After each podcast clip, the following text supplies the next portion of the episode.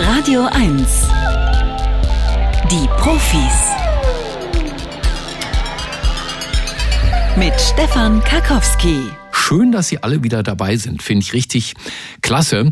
Und ich verspreche, wir werden ein aufregendes Programm haben. Heute zum Beispiel reden wir über eine ganz, ganz gefährliche Einstiegsdroge, die bereits Kinder süchtig macht. Nein, liebe Eltern, wir reden nicht über Cannabis. Das ist, sagt mir zumindest der zuständige Arzt, vergleichsweise harmlos zu dieser Droge, über die ich spreche, die nämlich ein Süchtigpotenzial hat, das dem von Heroin entspricht. Wir reden über Nikotin und die Vapes, in denen Nikotin jetzt auch auf Schulhöfen schon verabreicht wird. Vapes als Einstiegsdroge in einer halben Stunde, dann in einer Stunde reden wir über den Ölkäfer und fragen, ist der Ölkäfer noch zeitgemäß in Zeiten, in denen wir uns ja eigentlich von fossiler Energie verabschieden wollen? Müssen wir nicht den Ölkäfer eigentlich eintauschen gegen einen Windkäfer? Und warum wird jetzt so viel über den Ölkäfer gesprochen, der angeblich lebensgefährlich ist? Das nur zwei von ganz, ganz vielen Themen. Jetzt aber erstmal das Scannerspiel. Beim Scannerspiel gibt es heute ein Buch zu gewinnen. Das gebe ich ungern her. Also von daher haben wir die Fragen auch extra schwer gemacht, weil ich würde es am liebsten erstmal selbst lesen. Es heißt Maß für Maß, die 7 Einheiten, die unsere Welt erklären.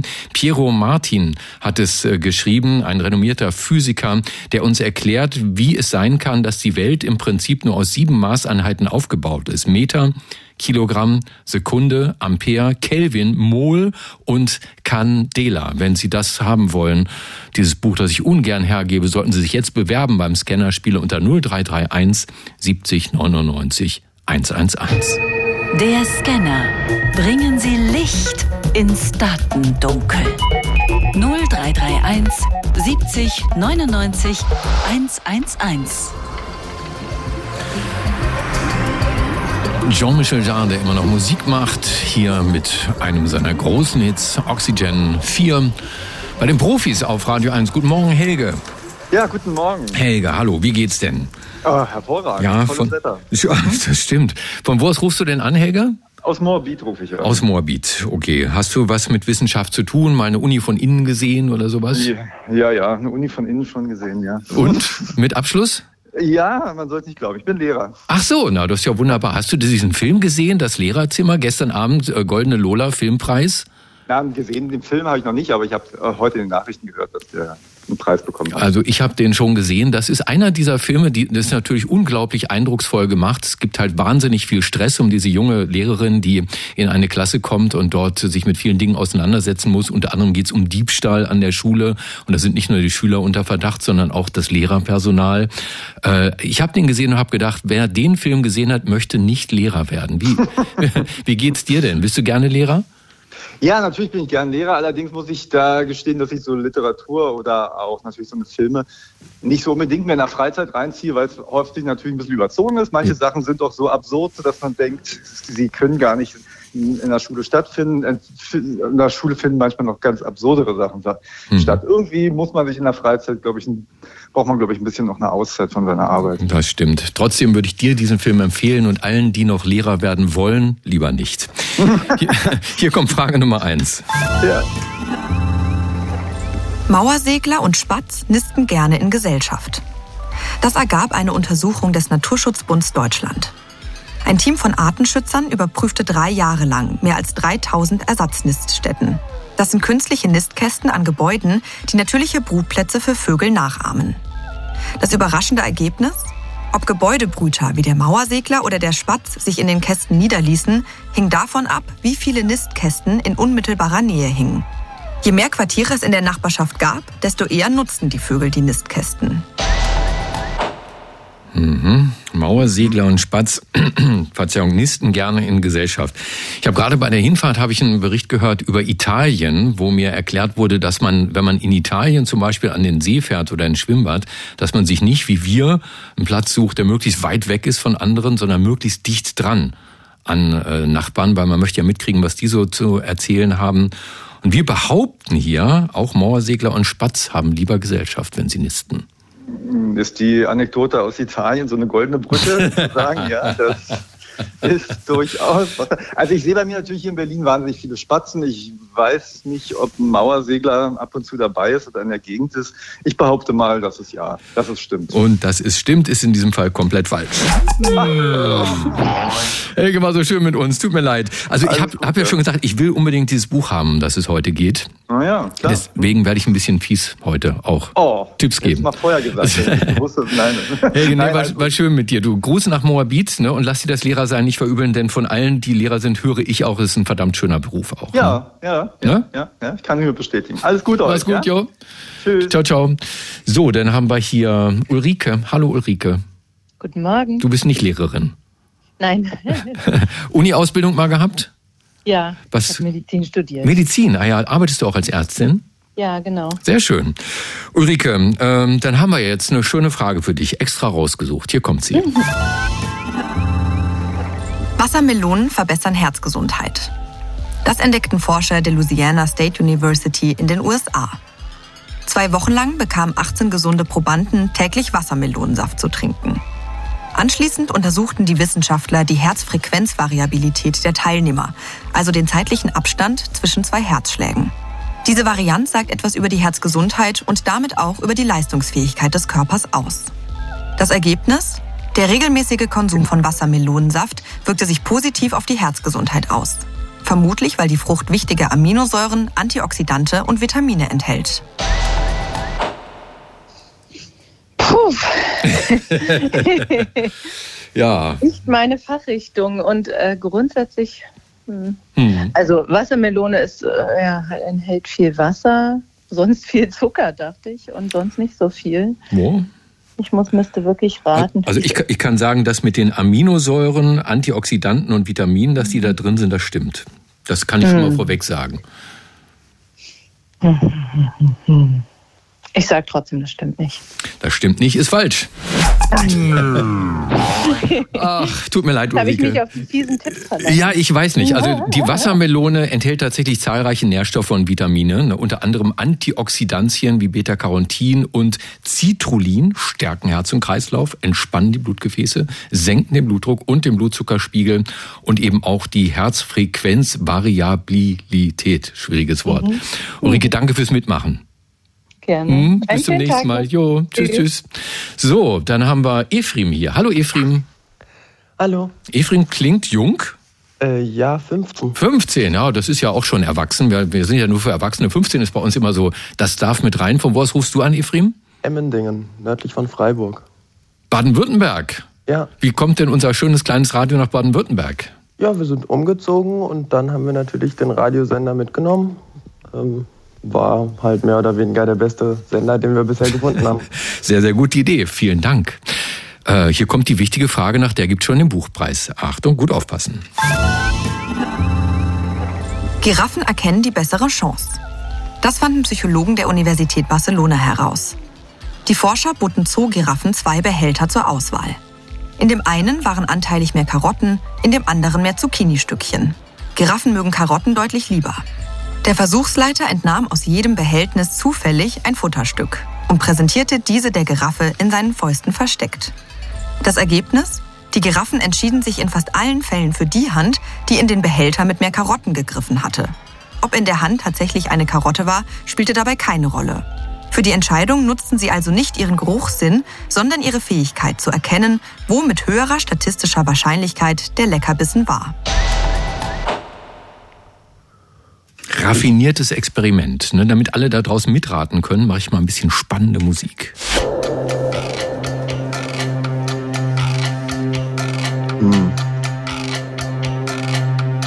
Also ich könnte mir schon vorstellen, dass das stimmt, weil Tiere sind ja meistens doch schlauer, als man denkt. Mhm. Sagst du, das stimmt, ne? Ja. Ja, Efrim, und du hast vollkommen recht.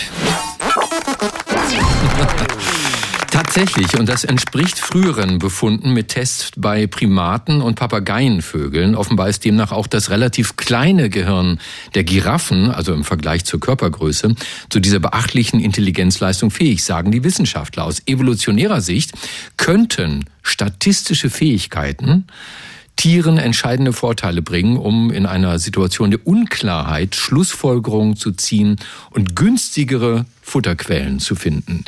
Efrim, vollkommen richtig gedacht. Das Buch gehört dir und es ist ein tolles Buch. Es klärt uns auf über die Maßeinheiten, mit denen die Menschheit alles Mögliche misst. Sekunde, Ampere, Kelvin, Mol, Candela, Kilogramm, Meter, Maß für Maß heißt es, im Aufbauverlag erschienen. Piero Martin hat es geschrieben, 23 € zahlen die anderen dafür. Du nischt, aber du kannst es jetzt aufs Spiel setzen mit diesem Angebot. Der letzte Scan. Echte Profis gewinnen ein Jahresabo von Mare oder verlieren alles. Ne, als Stammhörer weißt du ja, wenn du kannst jetzt aufhören, ist das Buch deins oder aber noch eine Frage, dann ist am Ende entweder Abo und Buch deins oder du hast beides verloren. Ich versuche, so ich jetzt schon mal durchgekommen bin, dann kann man das auch machen und ich ärgere mich immer, wenn die Leute das nicht machen. Danke dir, geht los. Internetnutzung reduziert Demenzrisiko. Das ergab eine Studie der New York University. Mediziner beobachteten dafür über 18.000 demenzfreie 50- bis 64-Jährige. Nach 17 Jahren hatten 4,68% der Teilnehmenden Demenz entwickelt. Neben ihrer Gesundheit wurde auch erhoben, wie lange sie täglich im Internet waren. Das verblüffende Ergebnis? Wer das Internet regelmäßig nutzte, hatte im Vergleich zu unregelmäßigen Nutzern ein halb so hohes Risiko, an Demenz zu erkranken. Das könnte damit zusammenhängen, dass die Online-Nutzung das Gehirn stimuliert, was wiederum Demenz vorbeugt, vermuten die Forscher.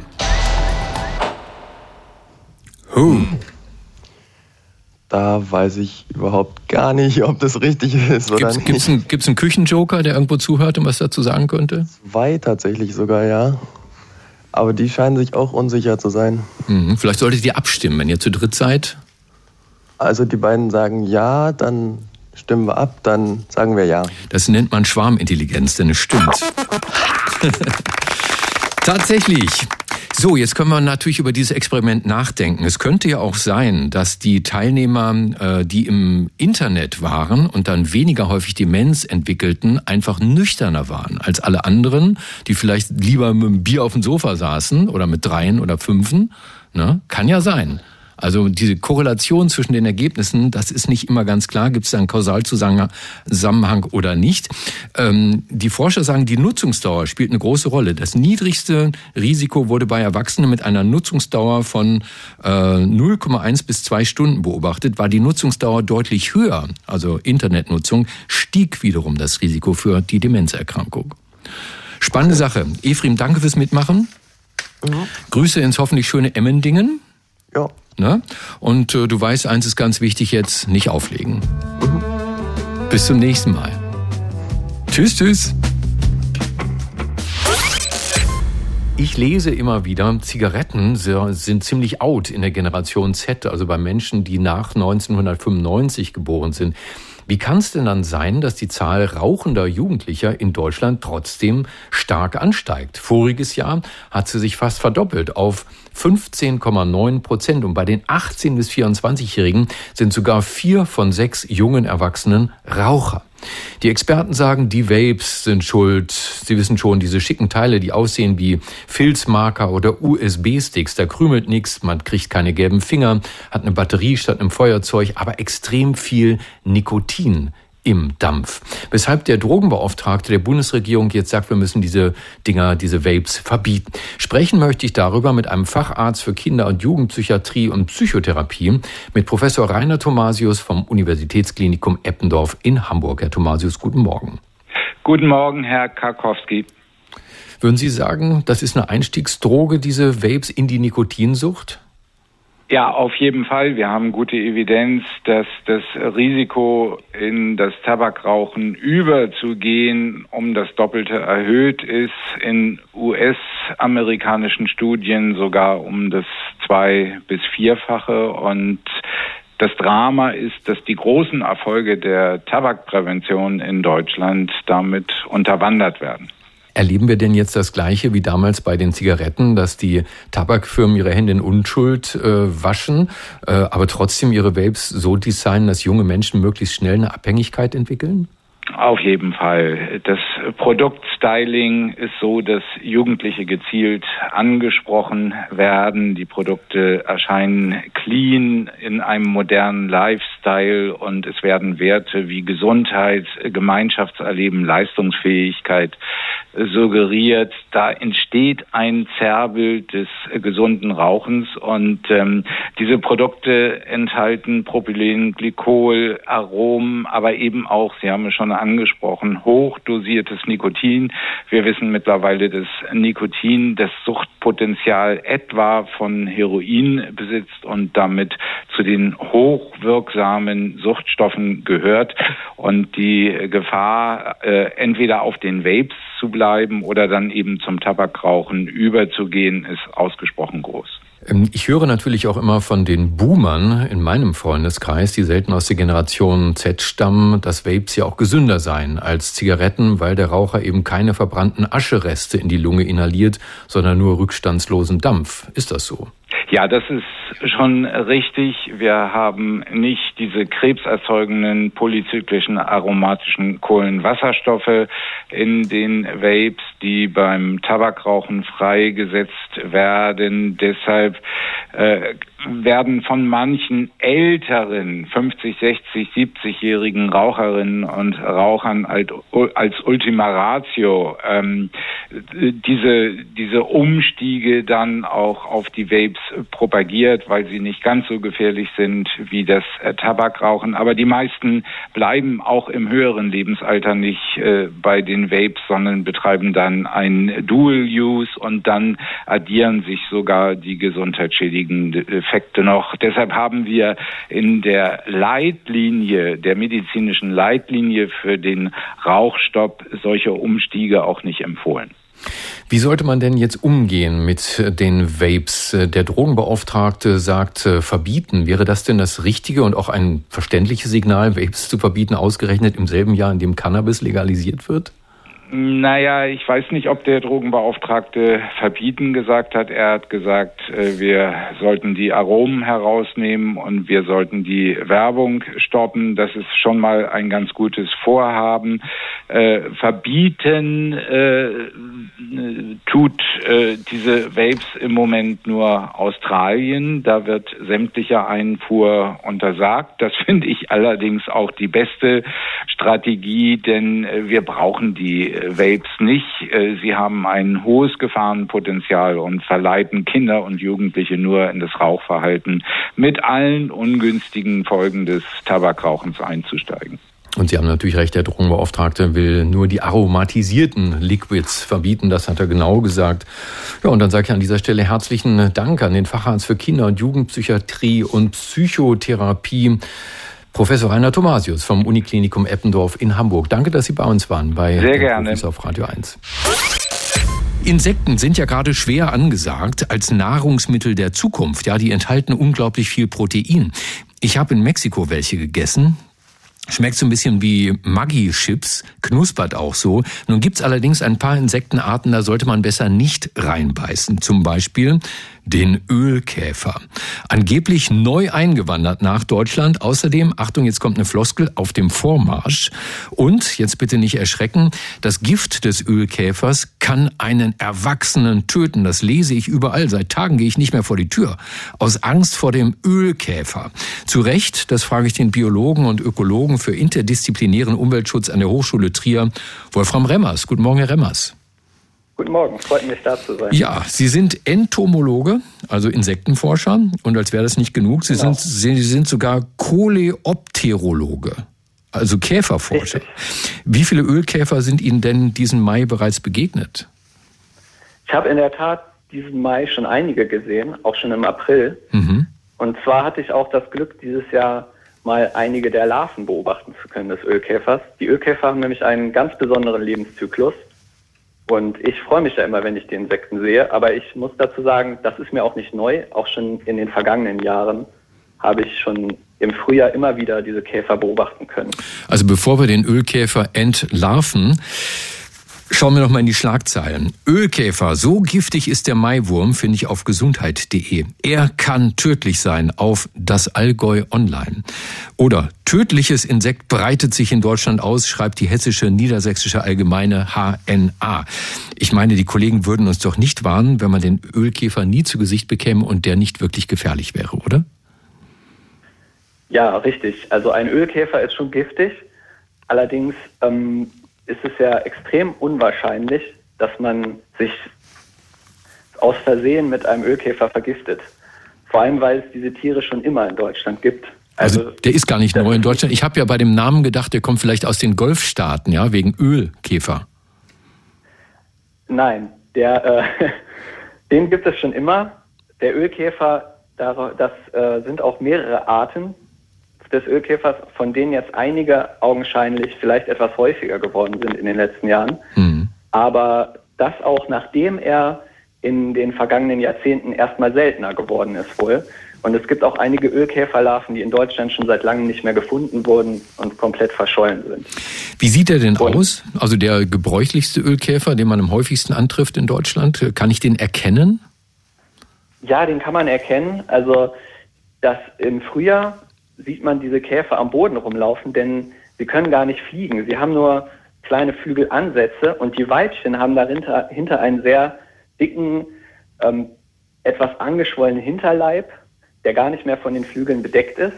Und sie krabbeln dann auf dem Boden herum. Sie haben eine sehr auffällige Färbung, nämlich blau-metallisch oder grün-metallisch, und sie sind recht groß, also bis zu 4 Zentimetern lang. Verwechselbar mit dem Hirschhornkäfer? Also für Leute, wenn man sich ein bisschen Käfer anschaut, dann ist es schwer, den zu verwechseln. Man sollte sich einfach mal ein paar Bilder anschauen des Käfers, dann kann man ihn relativ gut erkennen. Ich habe gehört, der soll eine sehr interessante Biologie haben und einen spannenden Lebenszyklus, ne? Ja, der hat wirklich eine wahnsinnig spannende Biologie. Denn wenn die Larve aus dem Ei schlüpft im Frühjahr, im Boden, wo das Weibchen bis zu 10.000 Eier in verschiedenen Höhlen versteckt, dann klettert diese Larve, die ist sehr agil, auf eine Blüte in der Umgebung und wartet dort auf ihren Wirt. Sie ernährt sich nämlich parasitisch bei Wildbienen. Und wenn diese Biene dann die Blüte besucht, klettert die Larve auf die Biene und lässt sich von der ins Nest tragen. Wenn sie ein Männchen erwischt, dann muss sie sogar noch umsteigen bei der Paarung auf das Weibchen, denn sie muss ein Weibchen einer solitär lebenden, also einer einzeln lebenden Wildbiene erwischen. Dann im Nest angekommen, frisst sie das Ei, häutet sich und verändert dann ihre Form und wird zu einer eher fliegenmadenartigen Larve und ernährt sich dann noch von dem Honigpollenbrei und wächst dann immer weiter heran. Und erst im nächsten Frühjahr verpuppt sie sich und schlüpft dann wieder als fertiger Käfer, den wir dann wieder herumlaufen sehen, den wir kennen. Und so schließt sich dann der Lebenszyklus. Clevere Viecher. Wofür haben die denn dieses Gift? Dieses Gift hat verschiedene Funktionen. Und zwar erstmal den Schutz vor Fressfeinden, aber auch den Schutz des Geleges und der Eier. Und das Gift wird nur von den Männchen produziert und bei der Paarung dann als Hochzeitsgeschenk an das Weibchen überreicht. Was? Und es gibt auch ein... Genau, das Weibchen lagert das dann ein und gibt das dann an den eigenen Nachwuchs weiter. Sie nehmen mich gerade auf den Arm, oder? Nein, das ist wirklich so. Es wird sogar noch spannender, denn es gibt noch andere Insektenarten, die naschen von der Hämolymphe. Also Hämolymphe, das ist quasi das Blut der Insekten. Und die lagern dann dieses Gift bei sich selber ein und geben das dann ebenso auch an ihre Nachkommen weiter, wie gerade beschrieben schon bei dem Ölkäfer selber. Es gibt einige Käferarten oder auch viele Fliegenarten, die das machen. Und einige Käferweibchen paaren sich auch nur mit den Männchen, wenn diese ein bisschen von dem Cantharidin dabei haben. Ja, ich bin 1,80 Meter bei 74 Kilo. Wie viele Ölkäfer müsste ich aus Versehen verschlucken, damit sein Gift mich tötet? Das hängt sehr stark von der Konzentration in den Käfern ab. Das ist sehr unterschiedlich. Aber da müssten sie wahrscheinlich schon mehrere Käfer verschlucken, damit es sie wirklich umbringt, denn sie werden auch die Symptome relativ schmerzhaft zu spüren bekommen. Allerdings kann ich mich da jetzt nicht auf eine genaue Anzahl von Käfern festlegen, muss ich sagen. Da müsste man wirklich nochmal mit Mediziner drüber sprechen. Mhm. Verstehe. Wie ist das denn mit anderen Käferfreunden? Dürfen die, wenn sie einen Ölkäfer finden, den einsammeln und aufspießen? Nein, diese Käfer sind geschützt, denn sie sind ja auch viel seltener geworden in den letzten Jahrzehnten, auch wenn sie sich vielleicht jetzt wieder ein bisschen mehr ausbreiten. Sie stehen alle auf der roten Liste und deswegen darf man sie nicht töten oder auch nicht irgendwo anders hinsetzen. Das sagt der Koleopterologe. Schwieriges Wort, merken, Koleopterologe, also der Käferforscher Wolfram Remmers. Er ist Biologe und Ökologe für interdisziplinären Umweltschutz an der Hochschule Trier. Herr Remmers, danke, dass Sie uns die Angst genommen haben vom Ölkäfer. Gerne. Bis zum nächsten Mal. Tschüss, schönes Wochenende. Ebenso, danke. Wir sind mittendrin in der Klimakrise. In mehreren Regionen in Spanien und Frankreich wird bereits das Wasser knapp, wirklich wahr. Die Behörden verhängen erste Verbote. Also es kann gut sein, dass sie ihren Pool in ihrem Luxusanwesen in Andalusien bald nicht mehr befüllen dürfen mit Wasser. In 4 französischen Dörfern wurde gerade eben den Einwohnern verboten, Wasser aus der Leitung zu benutzen. Der Grundwasserspiegel ist zu niedrig. Jetzt kommt das Wasser mit dem Tankwagen. Die Erderwärmung verändert aber auch die Ökologie und davor warnt die Max-Planck-Evolutionsbiologin für Pflanzen an der Uni Kiel, Professorin Eva Stukenbrock. Frau Stukenbrock, guten Morgen. Guten Morgen. Sie warnen in der renommierten Fachzeitschrift Nature vor einer vermehrten Ausbreitung von Pilzinfektionen an Nutzpflanzen. Ist das nur Theorie oder passiert das bereits? Das ist auf jeden Fall nicht Theorie. Also wir haben eine ganz große Herausforderung in der Landwirtschaft mit Krankheiten, die durch Pilzinfektionen entstehen an alle unterschiedlichen Nutzpflanzen. Und das passiert hier in Deutschland, das passiert überall, wo man Nutzpflanzen produzieren. Eine ganz große Herausforderung, die wir haben, ist, dass die Bauern, die benutzen Pflanzenschutzmittel, um diese Erregern zu kontrollieren. Und da ist eine ganz große Herausforderung hier in Europa, eine erhöhte oder eine zunehmende Resistenz in diesen pflanzenpathogenen Pilzen gegenüber Pflanzenschutzmitteln. Sie schreiben unter anderem über einen Rostpilz, der sich in Großbritannien ausbreitet. Was macht denn dieser gefährliche Typ genau? Ja, dieser Rostpilz ist eigentlich bis jetzt nicht in England vorher vorgekommen, weil dieser Pilz eigentlich eher in Länder, wo die Temperatur höher ist, vorkommt. Also das kann den kühlen Winter in Nordeuropa nicht überleben. Aber jetzt durch die erhöhten Temperaturen sehen wir jetzt diese Rostpilz auch in Weizenfeldern in England. Und das ist also wirklich eine Sorge, dass das eine große Problem wird auch hier in Nordeuropa mit neuen Krankheitserregern. Also da erwarten wir, dass man neue Erregern auch erleben wird, die sonst nicht hier vorkommen in Nordeuropa. Dann heißt also die Gleichung höhere Durchschnittstemperaturen durch die Klimakrise gleich mehr Pilzbefall, gleich mehr resistente Erreger gegen Pflanzenschutzmittel? Auf jeden Fall heißt es neue Erregern. Also was wir in unser Nature-Artikel auch gern, ein Punkt, das wir auch gern vorwärts bringen möchten, ist eigentlich, dass wir sehr, sehr wenig wissen, wie diese Pilzen auch an den Klimawandel, die neu veränderte Temperaturen, wie diese Pilzerregern sich da verändern wird, die Virulenz, die Fähigkeit, diese Pathogene ihren Wirten zu befallen. Und was wir gar nicht wissen, das ist die Interaktion erhöhter Temperaturen und Pflanzenschutzmittel, also wie effizient sind die Pflanzenschutzmittel jetzt mit erhöhten Temperaturen. Da wissen wir einfach zu wenig.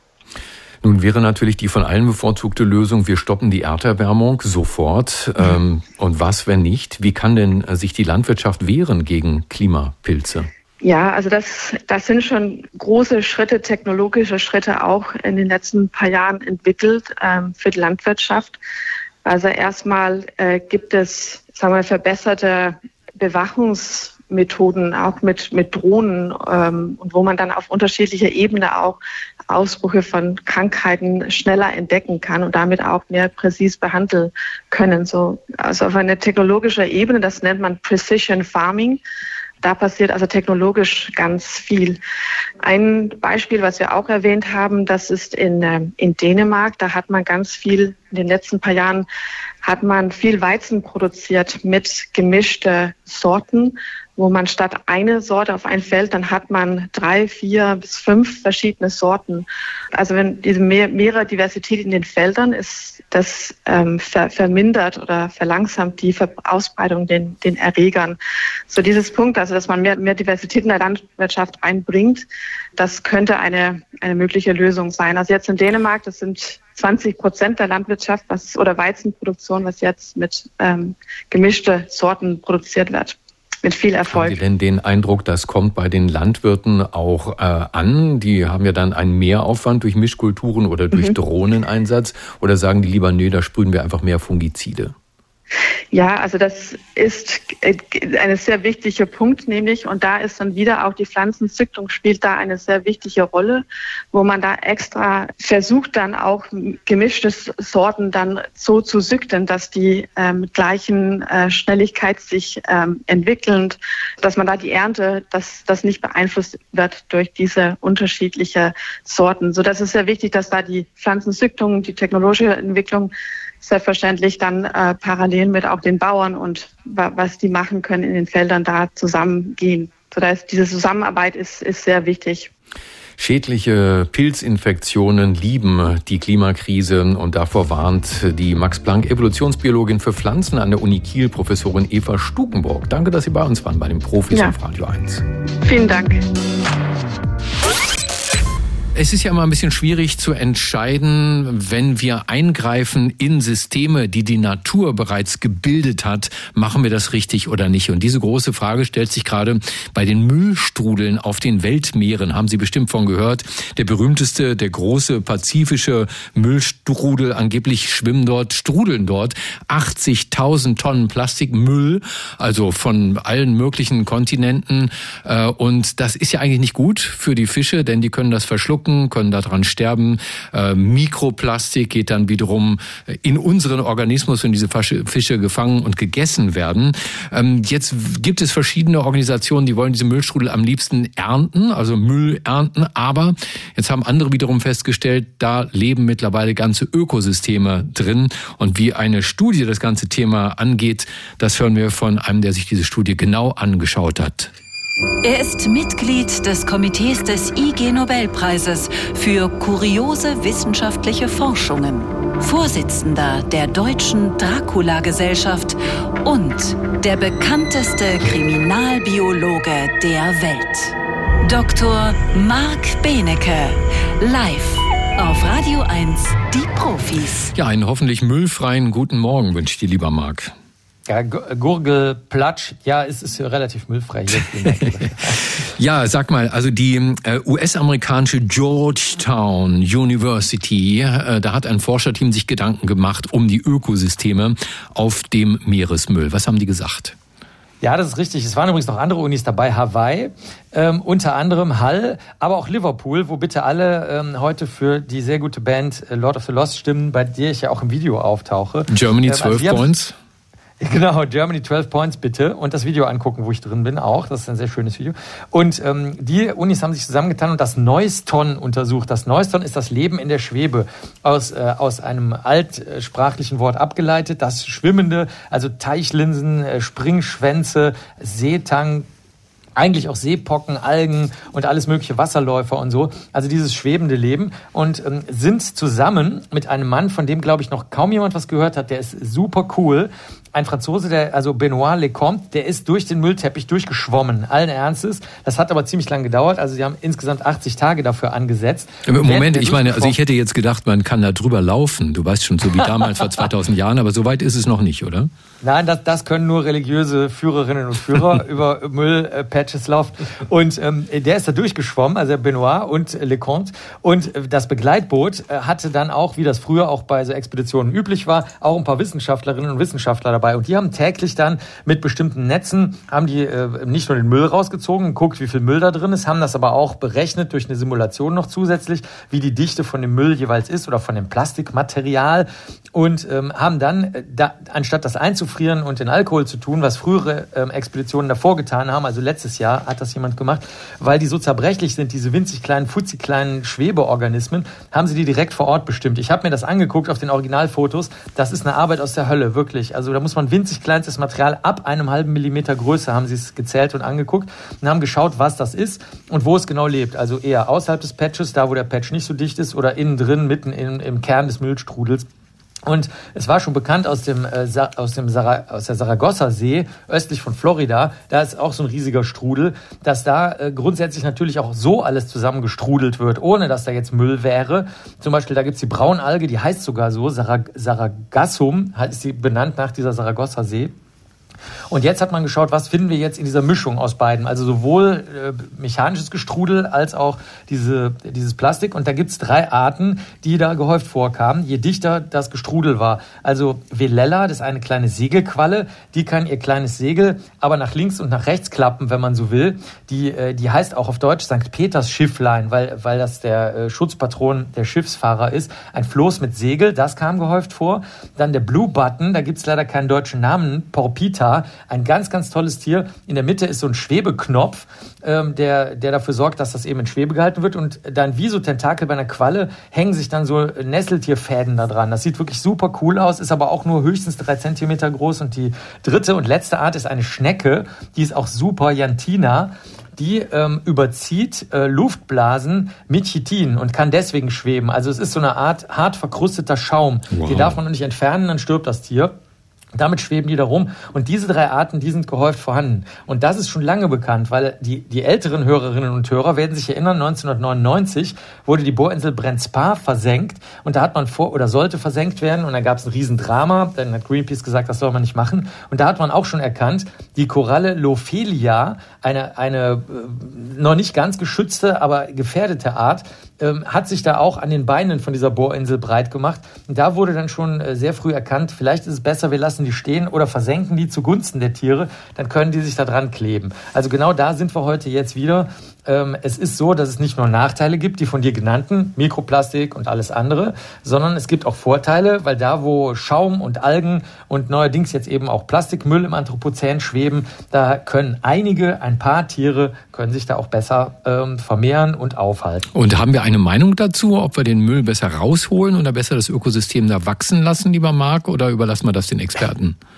Ja, also wir 2 sollten das nach der Sendung nochmal besprechen. Also ich würde sagen, es ist immer sehr, sehr doppelschneidig und man sollte sich nicht ein paar Vorteile, die einem gerade günstig erscheinen, erkaufen, indem man gleichzeitig die ganzen Netze des Lebens zerschneidet. Denn in Wirklichkeit machen wir ja was ganz anderes. Es mag ja sein, dass an irgendeiner Stelle ein bisschen Leben erblüht, Segelquallen, Blue Buttons, Schnecken. Aber auf der anderen Seite, wenn man aus dem Fenster vom Zug guckt, dann sieht man, dass es halt überhaupt keine Wälder mehr gibt, keine Schmetterlinge, keine Singvögel. Also ich glaube, wir sollten diesen kleinen Vorteil nicht überbewerten. Sehr schön. Vielen Dank. Das war Dr. Marc Benecke live auf Radio 1. Die Profis. Ich habe gestern mal eine ganze Weile Radio GPT gehört. Angeblich der erste Radiosender, der ausschließlich aus künstlicher Intelligenz besteht. Ich muss sagen, Respekt, klingt wirklich fast wie KISS FM. Ja, nur mit schlechterer Musik. Das geht jetzt alles rasend schnell mit diesen KIs. Längst gibt es KI-basierte Anlageprodukte. Gib mir dein Geld, ich mach dich reich, so ungefähr stelle ich mir das vor. Und Trading-Bots, ja, die für den Investor in Nanosekunden die hoffentlich richtigen Entscheidungen treffen. Und jetzt soll die KI auch noch Police Work machen. Am Fraunhofer-Institut für sichere Informationstechnologie Darmstadt, da plant der IT-Forensiker Professor Dr. Martin Steinebach einen KI-Bot, der als Finanzdetektiv quasi selbstständig Geldwäsche und illegale Finanztransaktionen aufdecken soll. Herr Steinebach, guten Morgen. Guten Morgen. Sie lachen? Das war jetzt ein ziemlich vollmundiges Ankündigung. Sie nennen, also, ja, dann reden wir mal darüber. Sie nennen das Projekt Malefiz. Was soll das mal können, wenn es fertig ist? Das soll letztendlich Ermittlern und denjenigen, die bei den Banken nach Geldwäsche, nach auffälligen Transaktionen suchen, die Arbeit erleichtern. Also es ist nicht geplant, das Ding jetzt autonom durch die Welt der Finanzen zu schicken und quasi am besten an den Banken vorbei gleich der Polizei Bescheid zu geben oder so, sondern es soll wirklich ein Werkzeug sein, das genauso eingesetzt wird wie heute die regelbasierten Systeme. Wie funktioniert das, wenn es mal fertig ist? Gut, die Hoffnung ist, dass wir durch das maschinelle Lernen komplexere Regeln und Zusammenhänge erkennen können als das, was man mit händisch generierten Regeln so festlegen kann. Das heißt, wenn wir heute Finanztransaktionen haben, dann werden die analysiert durch einfache Sachen wie von woher kommt das, wie regelmäßig passiert das, von wem nach wem geht das, ist das vielleicht eine ganz neue, untypisch hohe Übertragung. All solche Sachen, die eben ziemlich einfach sind, die sich so ein Mensch überlegen kann. Wenn man aber der Maschine zeigen kann, anhand von bestätigten illegalen Transaktionen, anhand von Beispielen von Geldwäsche, wie die typischerweise aussehen, dann kann die Maschine daraus viel komplexere, hochdimensionale Regeln ableiten. Und die werden dann eben eingesetzt, um die Finanzbewegungen zu analysieren, zu überwachen. Und dann kommen eben diese Meldungen zurück an die Ämter, an die Bearbeiter. Also ich stelle mir das vor wie ein Spürhund. Man sagt der Maschine also vorher, auf was sie achten soll. Aber wo genau wird sie dann eingesetzt? Also wie geht das konkret?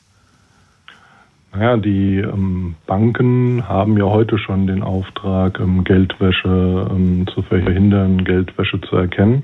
Und das wird dann tatsächlich, wenn es mal fertig wird, idealerweise genau da eingesetzt, wo eben die Mitarbeiter der Banken heute arbeiten. Das heißt, sie schauen über die Transaktionen, die über die Banken drüber laufen, kann sich das wie so ein Filtersystem über die Kontodaten vorstellen. Und wenn dann eben Auffälligkeiten erkannt werden, dann werden die an die Ermittler weitergespielt. Das heißt, die KI würde dann auch erstmal Konten überwachen von Menschen, die überhaupt gar nicht verdächtig sind der Geldwäsche? Natürlich, die KI muss ja erstmal über alle Informationen drüber schauen und dann die entsprechenden Konten erkennen. Es ist also ganz wichtig, dass man da ein System schafft, das zum einen die Aufgabe erfüllen kann, eben auch neue, nicht schon erkannte Geldwäschetransaktionen zu erkennen. Auf der anderen Seite muss man natürlich auch eben immer die Abwägungen zum Datenschutz durchführen. Ja. Und dementsprechend haben wir in dem Projekt ja auch Partner, deren einzige Aufgabe ist gerade diesen Datenschutzaspekt juristisch zu betrachten. Also aber generell würden alle Kunden erstmal unter Generalverdacht gestellt und die KI sagt dann bei 99% grün und bei einem sagt sie dann rot und schlägt Alarm. Ja, wobei das natürlich also der Generalverdacht, da könnte man jetzt wieder ableiten, dass man gegebenenfalls tiefere analytische Ableitungen macht, als das, was tatsächlich passiert. Also so gesehen sind sie auch unter Generalverdacht, wenn sie mit ihrem Auto an der Radarfalle vorbeifahren. Ja, ich meine, der misst auch jeden Wagen, der vorbeikommt. Ja, gutes Argument, das lasse ich gelten. Ja, also, ich habe mir sagen lassen, man muss so eine Programmie ganz genau, so eine KI ganz genau programmieren, damit sie keine Fehler macht. Was könnte das denn sein? Naja, also die KI wird ja, also letztendlich wird ja nur das System wirklich programmiert und das Netz selbst, das dann so die Entscheidung vorgibt, das wird ja erlernt durch Beispiele. Und Fehler können da natürlich mannigfaltige entstehen, wie das gerade bei vorher noch relativ unerforschten und nicht stark vorhandenen Datenlagen der Fall ist. Also man kann zum Beispiel untypische Gewichtungen erlernen, dass man sehr viele Beispiele für Geldwäsche aus einem Land hat. Und wenn man der KI dann quasi zum Training diese Daten vorgibt, dann kann es halt sein, dass es viel wahrscheinlicher ist, dass man so zur Geldwäscheüberprüfung ausgesteuert wird, wenn man eine Geschäftsbeziehung mit diesem Land hat, völlig abhängig, was man sonst macht, weil die Maschine halt gelernt hat, dass es sehr verdächtig ist, wenn dieses Land auftaucht, beziehungsweise die Wahrscheinlichkeit sehr hoch ist, dass da Geldwäsche passiert. Mhm. Und das kann bezüglich Geldbeträgen sein, das kann bezüglich Überweisungsrhythmen sein und so weiter und so fort. Ja, also das sind halt eben die verschiedenen Muster, die verschiedenen Dinge, die die KI lernen kann, die können, wenn man nicht viele Daten hat, sehr schnell dazu führen, dass man so eine Art Vorverdacht, man nennt das dann Bias, aufgrund dieser geringen Datenlage entwickelt. Und das muss man eben untersuchen und sich überlegen, ob es da Strategien dagegen gibt. Da gibt es Augmentierungsstrategien, indem man das Material dann künstlich ein bisschen verrauscht, um mehr Daten zu erzeugen. Es gibt neuere Methoden des maschinellen Lernens, bei denen man dann den Trainingsprozess unterstützt durch Feedback und dadurch sowas dann wieder ein bisschen entgegenwirkt. Also das sind eben die Dinge, die ein Forschungsprojekt macht. Ja.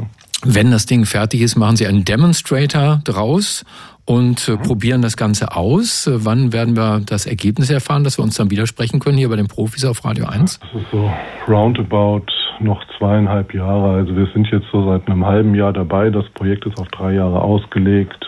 Also 2,5 Jahre kann es noch dauern. Wir legen das auf Wiedervorlage und dann rufen wir wieder an beim Fraunhofer-Institut für sichere Informationstechnologie in Darmstadt, wo der IT-Forensiker Professor Dr. Martin Steinebach einen KI-Bot anlernt, um Finanztransaktionen aufzudecken. Danke für das Gespräch und Ihnen noch ein schönes Wochenende. Jo, gerne, gleichfalls. Tschüss. Tschüss. Radio 1. Marias Haushaltstipps. Linderung bei Mückenstichen versprechen, befeuchteter Würfelzucker. Eine Zwiebelscheibe oder ein mit Essig getränktes Tuch. Radio 1. Die Profis. Mit Stefan Karkowski.